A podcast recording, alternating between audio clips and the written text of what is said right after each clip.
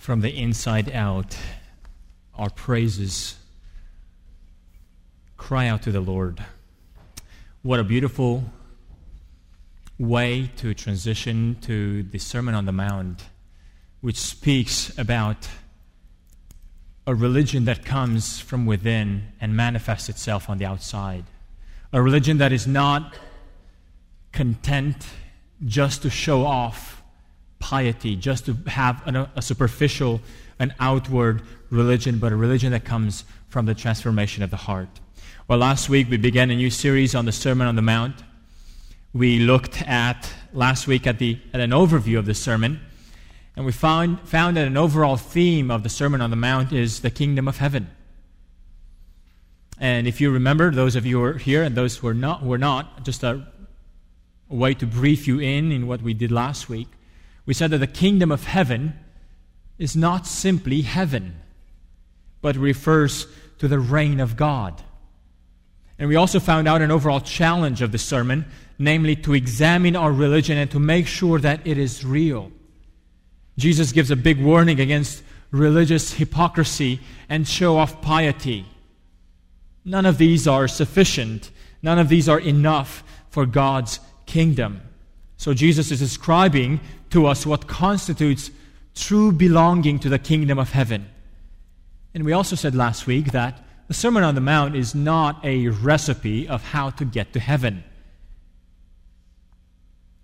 but a description of how to live out the kingdom of heaven here on earth. Those who already belong to the kingdom of heaven by the grace of God, how do they live life here on earth? And that's why the title of the sermon series on the Sermon on the Mount is Living on Earth, the Kingdom of Heaven. Today we start looking at the smaller parts of the sermon, and we begin today with, with the introduction. I encourage you to open Scripture to Matthew chapter 5. We'll be reading from verse 1 to verse 16.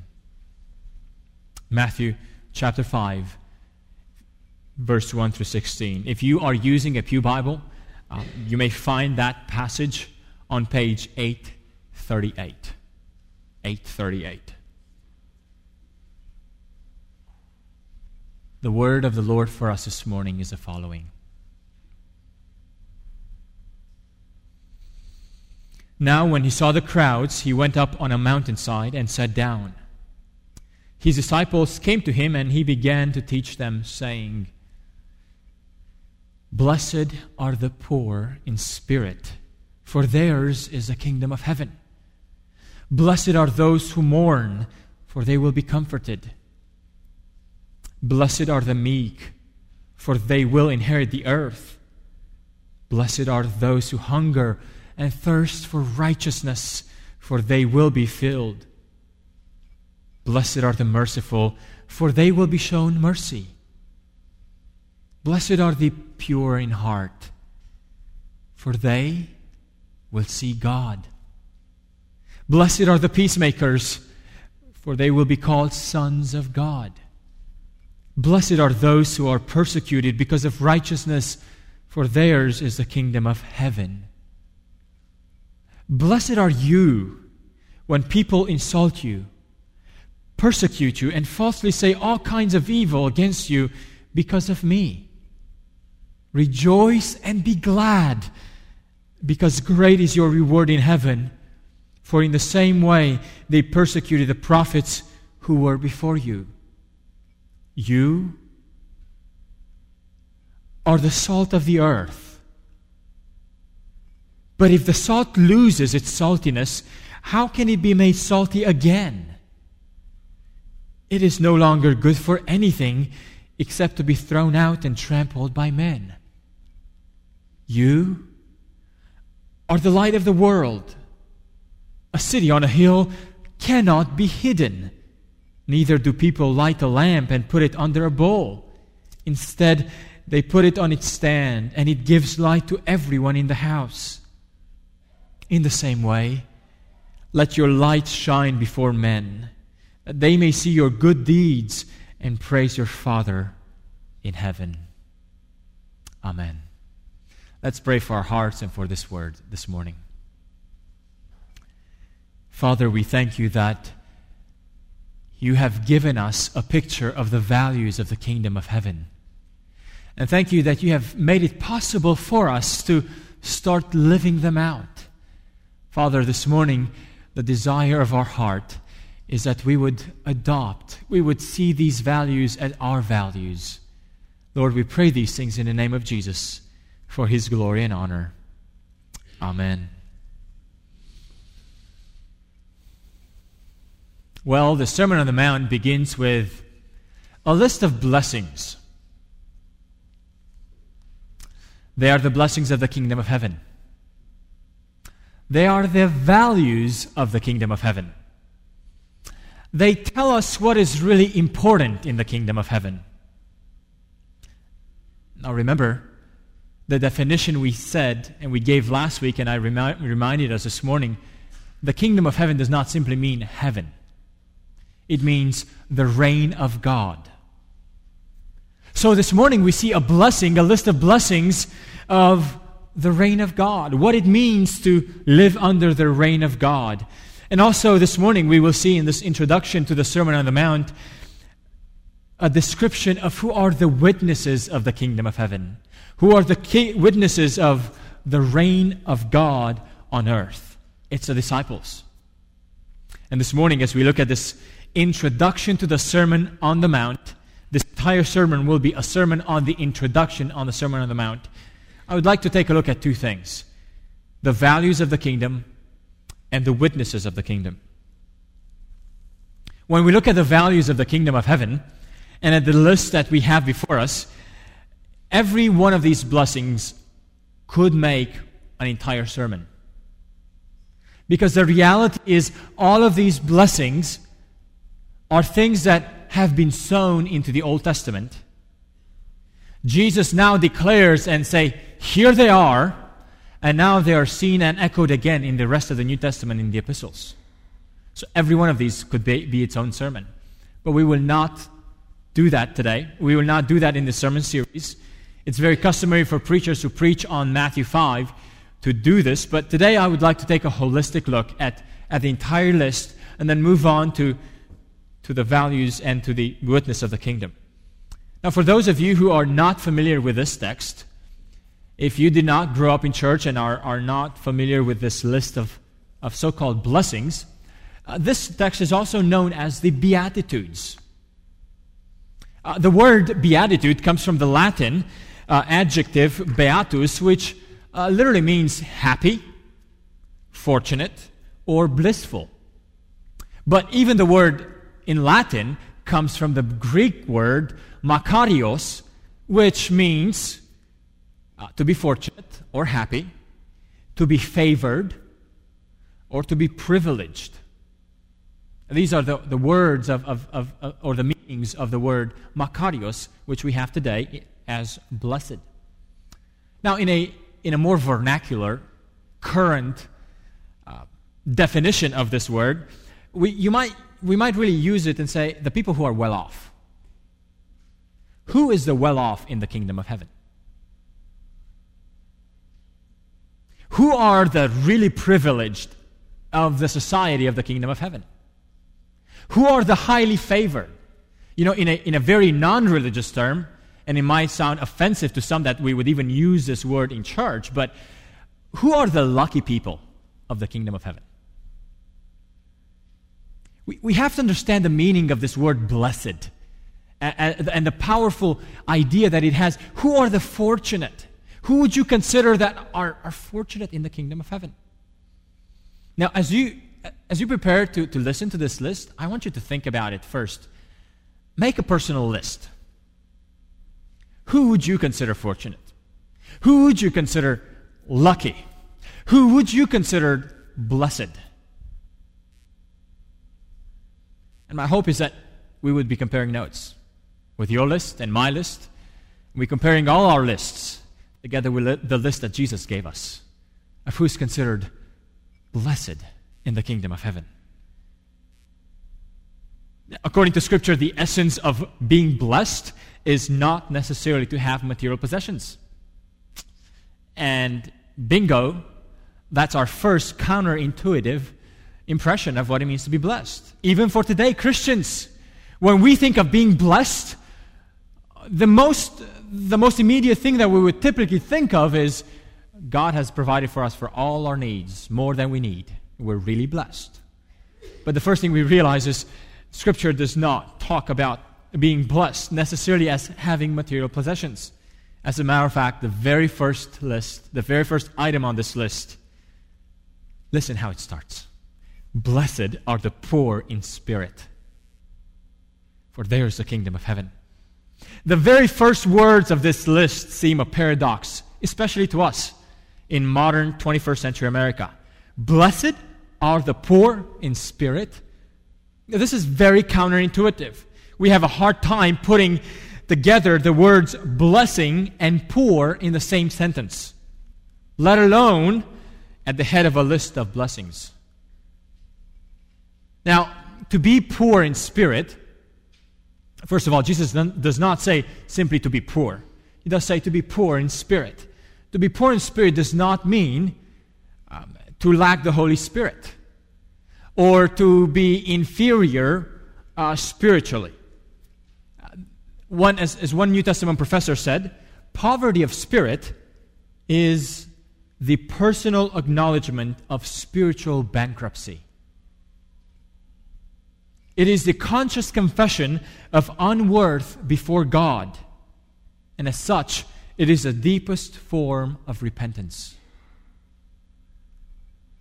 Actually, acknowledging our spiritual bankruptcy is one of the first requirements to become a Christian in order to begin a relationship with Christ, a true relationship with Christ, not just a nominal relationship with Christ, but a true relationship with Christ, we need to have the sense of being broken and of being broke spiritually before God.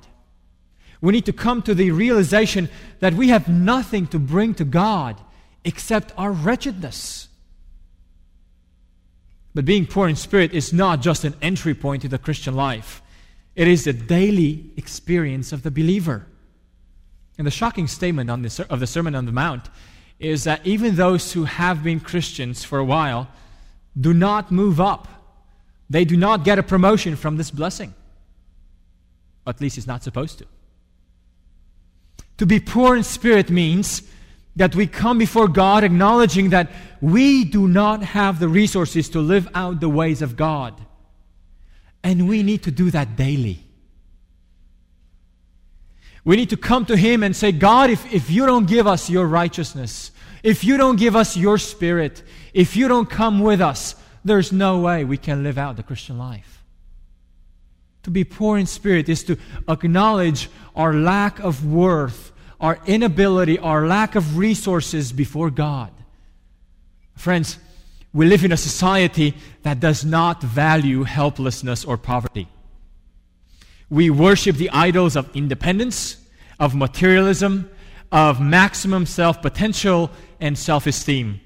And we shun away from feelings of inadequacy or inferiority. And we're tempted to bring these assumptions into our spirituality as well. We love to talk about the abundant life Jesus gives us.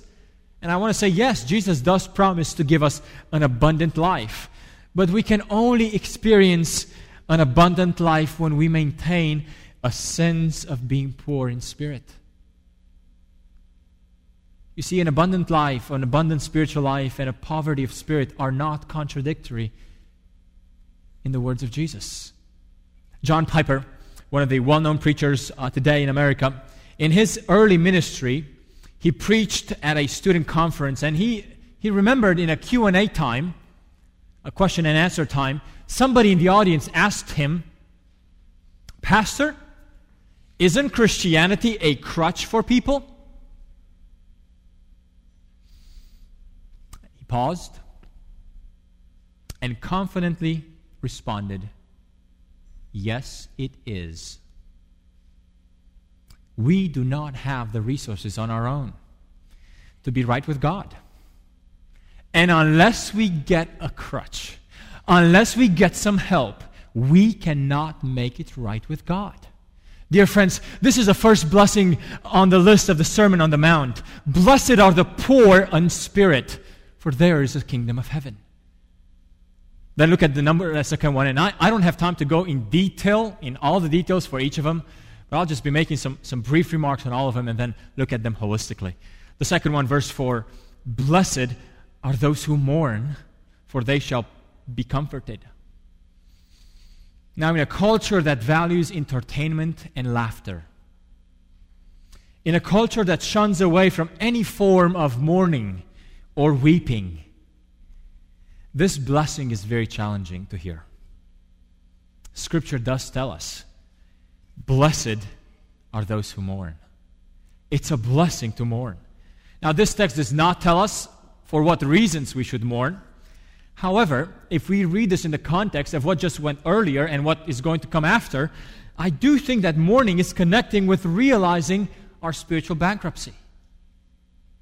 It is mourning over personal sin and our sinfulness. We mourn because we realize that we are nothing apart from Christ. Even those of us who have been Christians for a long time. When we continue to fall into the same patterns of sin, when we fail to see any progress and any growth in our spiritual lives, when we have hurt another brother, or when we dishonor the name of God because of our behavior, all of these reasons and many others should cause us to mourn. And we can also mourn when we see the effects of sin in the lives of other people. When we see a Christian family go through divorce, we should mourn because sin has prevailed in that marriage. The Apostle Paul rebukes the church in Corinth for failing to mourn for a public and unrepentant sin of an immoral man. Paul says in 1 Corinthians 5 2, he tells this church, You have become arrogant and have not mourned instead, so that the one who had done this deed would be removed from your midst. In other words, we should mourn when we see sin in our own lives and when we see sin in the lives of others. We should be concerned. We should mourn. We should mourn when we see injustice and corruption in the world. We should mourn when the power of the wicked oppress the righteous. We should mourn also when we see nature being overtaken by the effects of sin. We should mourn and ask, Lord, how long? How long will rain still ha- will sin still have its reign and effect on us, on our lives, on our community, on nature, on society? Friends, the comfort of God in the midst of our mourning is a greater blessing than avoiding to mourn. Do you realize that? As much as our society teaches us and tells us, don't worry, don't mourn, don't weep, man up, don't cry, it is a greater blessing to be comforted by the Lord in the midst of our mourning than to avoid to mourn. Blessed are those who mourn, for they shall be comforted. Now look at verse 5. Blessed are the meek, for they will inherit the earth. We don't use the word meek very much today. The meaning uh, of this word uh, in the Greek language is, is, is simply the following not to be overly impressed by a sense of one's self importance. Not to be overly impressed by a sense of one's self importance. It also means to be gentle or to be humble, or to be considerate. Now, friends, to be gentle and humble is not a sign of weakness, as some would suggest today. Quite the opposite. To be gentle and humble is to have the strength to see the interests of others advance above your own. Only strong people can do that. The promise of, of inheriting the earth, this is an interesting blessing, unlike the others. Because if you compare it with what, what you get instead, it seems like these, these folks will inherit the earth while others will inherit heaven. I want you to, to realize this is not an opposition of, well, some will inherit the earth, some will inherit heaven. Uh, quite the opposite. This phrase comes from Psalm 33, verse 11. If you want to look up that psalm, it's a great psalm to meditate on. But that promise is given in a context where God promises that He will destroy the wicked at the end of the age. And one way to describe the victory of God over evil is to say that the meek shall inherit the earth. This blessing should not uh, give us reasons to be greedy or to grow in our materialism. Quite the opposite. It's a promise that says, those who are meek, those who are gentle, those who live under the reign of God and put the interests of others above their own, those who are gentle, they will experience the victory of God over the wicked, over the evil one. And the images, they will inherit the earth. Again, humility is not the way to get to heaven, but it's a sign of those in whom the reign of God is real. Now look at verse 6. Blessed are those who hunger and thirst for righteousness, for they will be filled. In a world that prizes having more and seeking to be satisfied and having enough resources, it's a surprise to hear that God considers it a blessing when we live our daily lives with a sense of hunger and thirst for righteousness. Now, righteousness here does not mean flawlessness at least not for Matthew. Uh, righteousness means a pattern of life in conformity to God's will. Now, pursuing righteousness is not very popular today, not even among Christians. Many Christians would prefer to seek real peace, real happiness, real joy. They would rather seek spiritual experiences, but not righteousness. Some, when they hear this phrase, seeking righteousness, immediately jump at the objection that it sounds like legalism. Or they immediately say, you can never be perfect on this earth. So they, they put this seek, this desire, they put it aside. Friends, it's not whether or not you can achieve righteousness on this earth whether or not we hunger and thirst for it. And the question I have for us and for, for you this morning is do we use the objection of not being able to achieve perfection as an excuse for not seeking righteousness? And whatever you think about perfection, whether or not we can achieve it on this earth, Jesus does say, Blessed are those who hunger and thirst for righteousness, for they shall be satisfied there's a promise of being satisfied with it.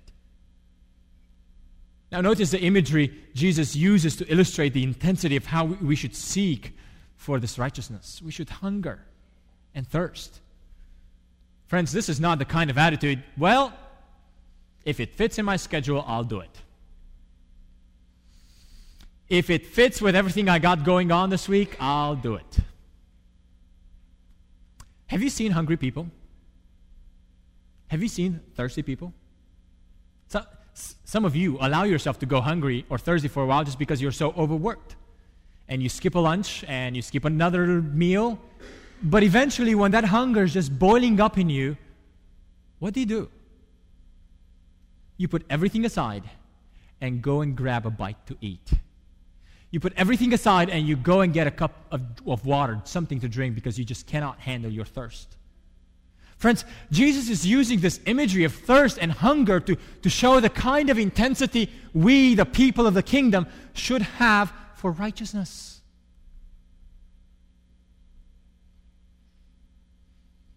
And I wonder this morning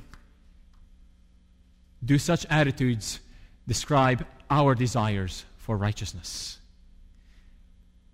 I wonder this morning, for some of us, do you see the pursuit of righteousness as a blessing or do you see it as a detour from pursuing your life goals? Blessed are those who hunger and thirst for righteousness, for they will be filled. Then look at verse 7. Blessed are the merciful, for they will be shown mercy. I got to give a caution here. This blessing is not a trade off in the sense of if we will be merciful, God will be merciful to us as if if we will be merciful, we'll buy some of God's mercy. Quite the opposite. Remember what I said this sermon is not for non believers. This sermon assumes that those who are hearing it are already followers of Christ.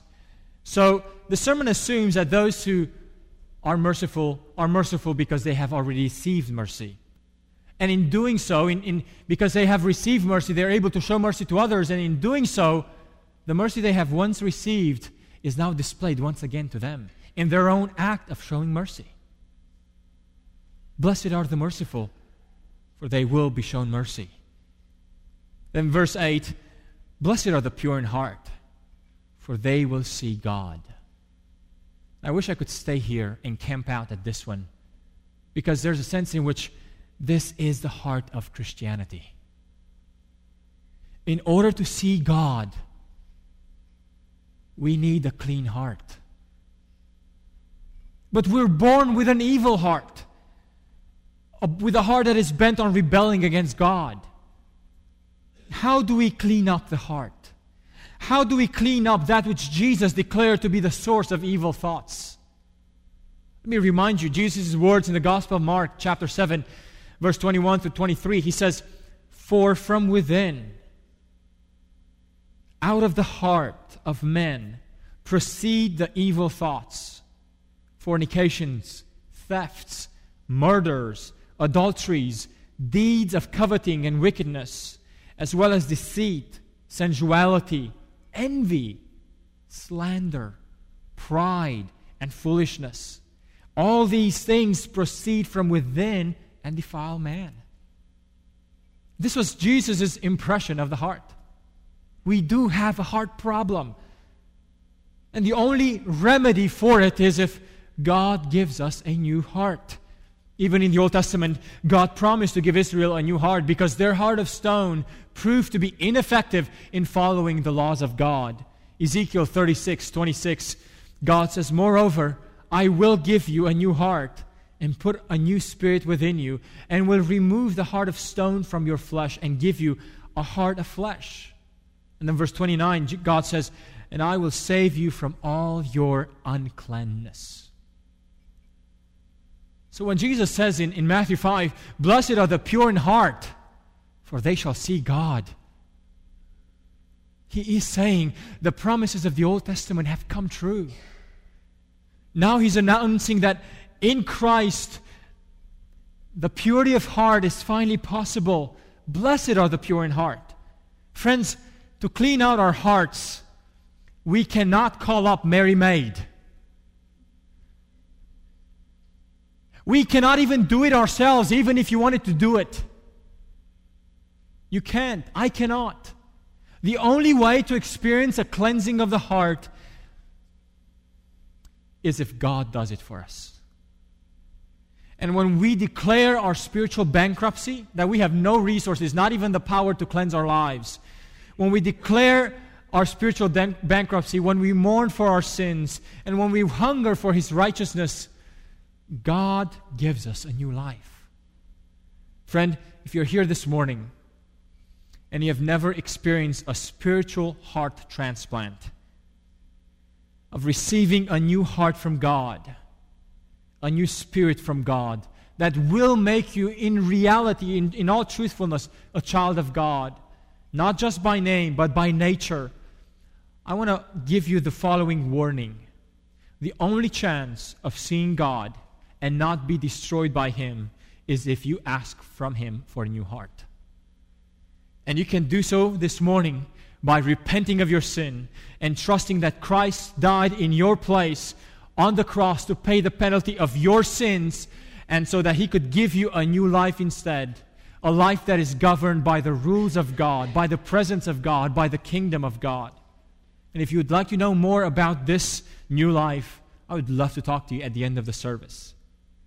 But for those of us who are Christians, who have made this surrender to God, dear brothers and sisters, the clean heart is not just an act of conversion, but a reality that we should seek out daily. We should pray daily with a psalmist Create in me a clean heart, O God, and renew a right spirit within me. Beloved, this is the cry of those who live under the reign of God day in and day out. Blessed are the pure in heart, for they will see God. Then, verse 9 Blessed are the peacemakers, for they will be called sons of God. Now, this is not a blessing for the peaceful. This is not a blessing for those who prefer peace.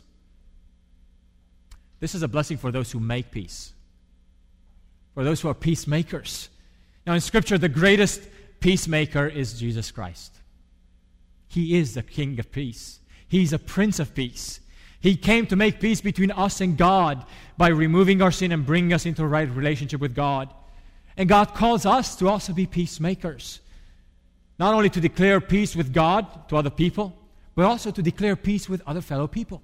That's why one of the greatest places, one of the greatest areas where the peace of God is displayed in our lives and the, we show that we are peacemakers is in the local church. The local church is the first forum where the peace of God, the peace that believers ought to make with one another, is displayed in the life of the local congregation. Paul says in Ephesians 4 3, keep the unity of the Spirit through the bond of peace. Now, while peacemaking is first and foremost displayed among each other in the local church, this peacemaking should extend to everyone outside the church as well. In our families, in our workplace, in our neighborhoods, in our city, and in our country. Blessed are the peacemakers, for they will be called sons of God. And finally, the last blessing Blessed are those who are persecuted because of righteousness, for theirs is the kingdom of heaven. We reach one of the blessings that most of us have never experienced to be persecuted because of righteousness. It is the only blessing that Jesus devotes more time to explain. He says they're blessed not only because they have the kingdom of heaven, but because the, they share the same treatment as the prophets. Now, Jesus ends with this last blessing, and I don't think it's coincidental that it's the last on this list. Living out the kingdom of heaven on earth will give rise to opposition from the world. And notice these are blessings of the kingdom of heaven. Both the first and the last blessing refer to the kingdom of heaven. And this is like a, an inclusio. It's not like the rest of the blessings don't refer to the kingdom of heaven. It's like the first and the last, they're, they're a bookend. And in, in, in the Greek language, when this is happening, it says that everything in between refers to the, the big theme of, of, the, of what's at the bookends. So all these blessings are the blessings of the kingdom of heaven. Now notice these blessings are not to be considered separate but interconnected. You can't be poor in spirit without be, being hungry or thirsty for righteousness. You can't be merciful without being a peacemaker. Now, I would say the only one that, that's not part of this mandatory list of interconnection is the blessing of persecution. There are times when Christians are persecuted, and there are many times when they're not. But, for even for us here in the West, those who are not yet persecuted, when persecution shall come, Jesus says, Blessed are you. Now, friends, we cannot experience the power of these blessings if our hearts and when our hearts do not rejoice in what God calls blessings. The challenge of this list is to examine our hearts and compare notes with your list of blessings and see if, if these things are true blessings or if you really consider them as a burden. The paradox of the value of the kingdom, of the values of the kingdom, is that the closer we get to God, the more we realize how far we still have to go. And the farther we are from God, the more we feel we are okay. Friends, I wonder this morning in which category do you find yourself? To live out the reign of God in our lives means that we adopt the values of our King. This is the values of the kingdom. It's already 12, 12 12:10, and I realize I have just a few minutes to talk about the witness of the kingdom. So you listen fast, I'll speak fast, and we'll finish. The values of the kingdom, that was the first part of the introduction, the witness of the kingdom of heaven. Jesus here, after talking about the persecution and after talking about the list of values, he gives them a, a pretty strong reminder of what is their job in this kingdom and what is their job on earth. And plainly, he gives them three images an image of a salt, salt of the earth, an image of a city on a hill, an image of a, of a lamp. And the, the point Jesus wants to draw out is you are the salt of the earth. You are the light of the world. And by using the, the three images of salt, a city on a hill, and a light of a, a, light of a lamp, Jesus is, is giving out two challenges. First, it is impossible to live out the blessings of the kingdom in a private way. When our lives will indeed find joy in the blessings of the kingdom, our lives will radiate these values to those outside. Our lives will give a new taste to those among whom we hang out and with those with whom we live. We cannot live lives that are hidden. In other words, Christians cannot be poor in spirit, mournful over sin, meek, hungry and thirsty for righteousness, merciful, pure in heart, and peacemakers, and do all that in private isolation.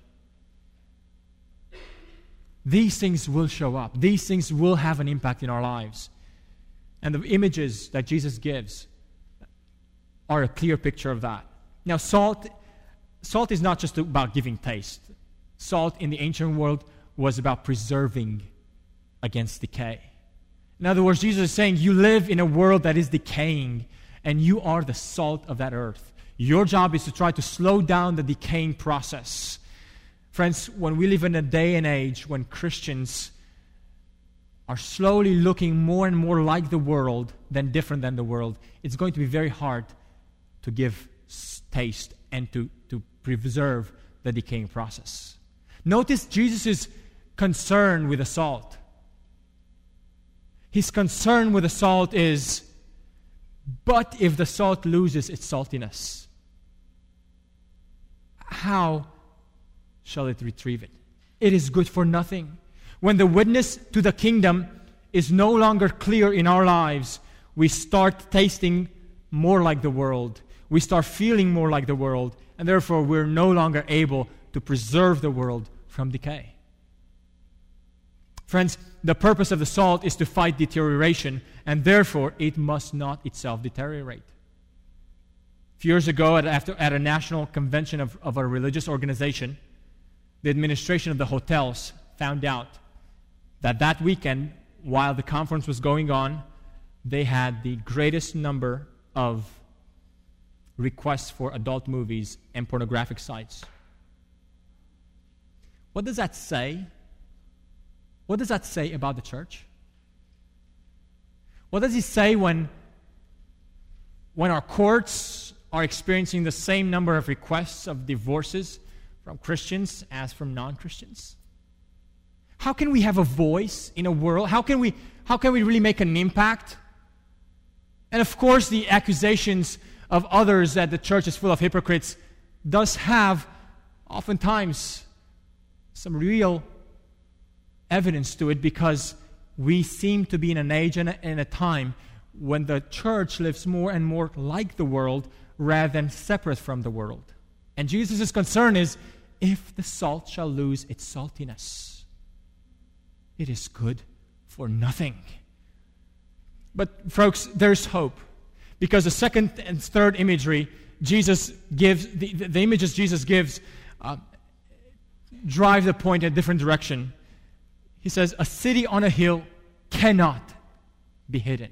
Notice, if the salt can lose its saltiness, the city on a hill cannot. Are these images contradictory? No.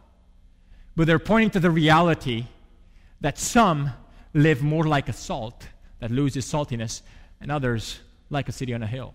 Jesus is, in fact, saying that those who are true Christians, those who are true citizens of the kingdom of heaven, will have an impact.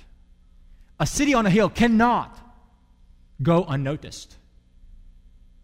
The question is do we live our lives more in the category of being a salt that loses its saltiness or more like a city on a hill? That question shows what is the real nature of our Christian lives. Friends, Jesus called not only the disciples, but long ago, the people of Israel in Isaiah 49, the passage was earlier in the, in the service today, God says, I will make you a light for the nations, a light for the Gentiles, that you may bring my salvation to the ends of the earth. And now Jesus tells these disciples, You are that light. Jesus is, is fulfilling the prophecy of Isaiah. and, and, and asking and saying, The people of the kingdom, the people who are under my reign, will be witnesses of my kingdom. How? By displaying the values of the kingdom.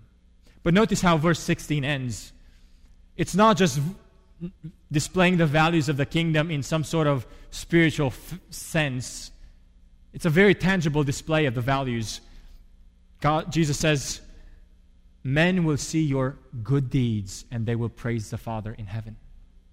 Friends, at the end of the day, the test of whether or not we truly carry the values of the kingdom in our hearts is if these values affect our daily lives, our deeds, and our actions. That is a true test of our religion. I want to, I want to question and ask you this morning, my friend is your life in your home, at your workplace, attracting people around you to know about Christ because of the way you live your life? Are they asking you or making comments, why is this man different? What's different, different about this person? The values of the kingdom, friends, when they're truly lived in our lives, will bring a light to the nations. But this can only be done if Christ is indeed living in us. Let us pray.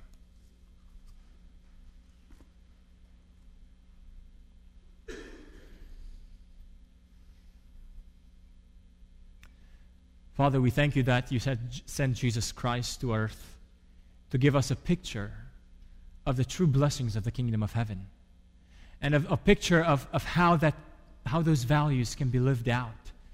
Father, we recognize that we do not have the resources to live these values on our own strength. There's no way, Father. So, Lord, we come to you, we ask, we humble ourselves before you, and we ask, Father, have mercy on us. Father, fill us with a sense of your righteousness. Fill us with a, with a hunger and thirst for your righteousness. Fill us with a desire for you. Fill us with a desire for Christ. Father, we, we renounce our own interests. We give up our own desires in order that the life of Christ, that the light of, of the kingdom of heaven might shine through us. Lord Jesus, we pray that we would be the salt of the earth, that we would be the light of the, of the world, but not because of us, only because of the Christ who lives in us. Father, we pray that you would make this church a beacon to the kingdom of heaven. In the name of Jesus, I pray. Amen.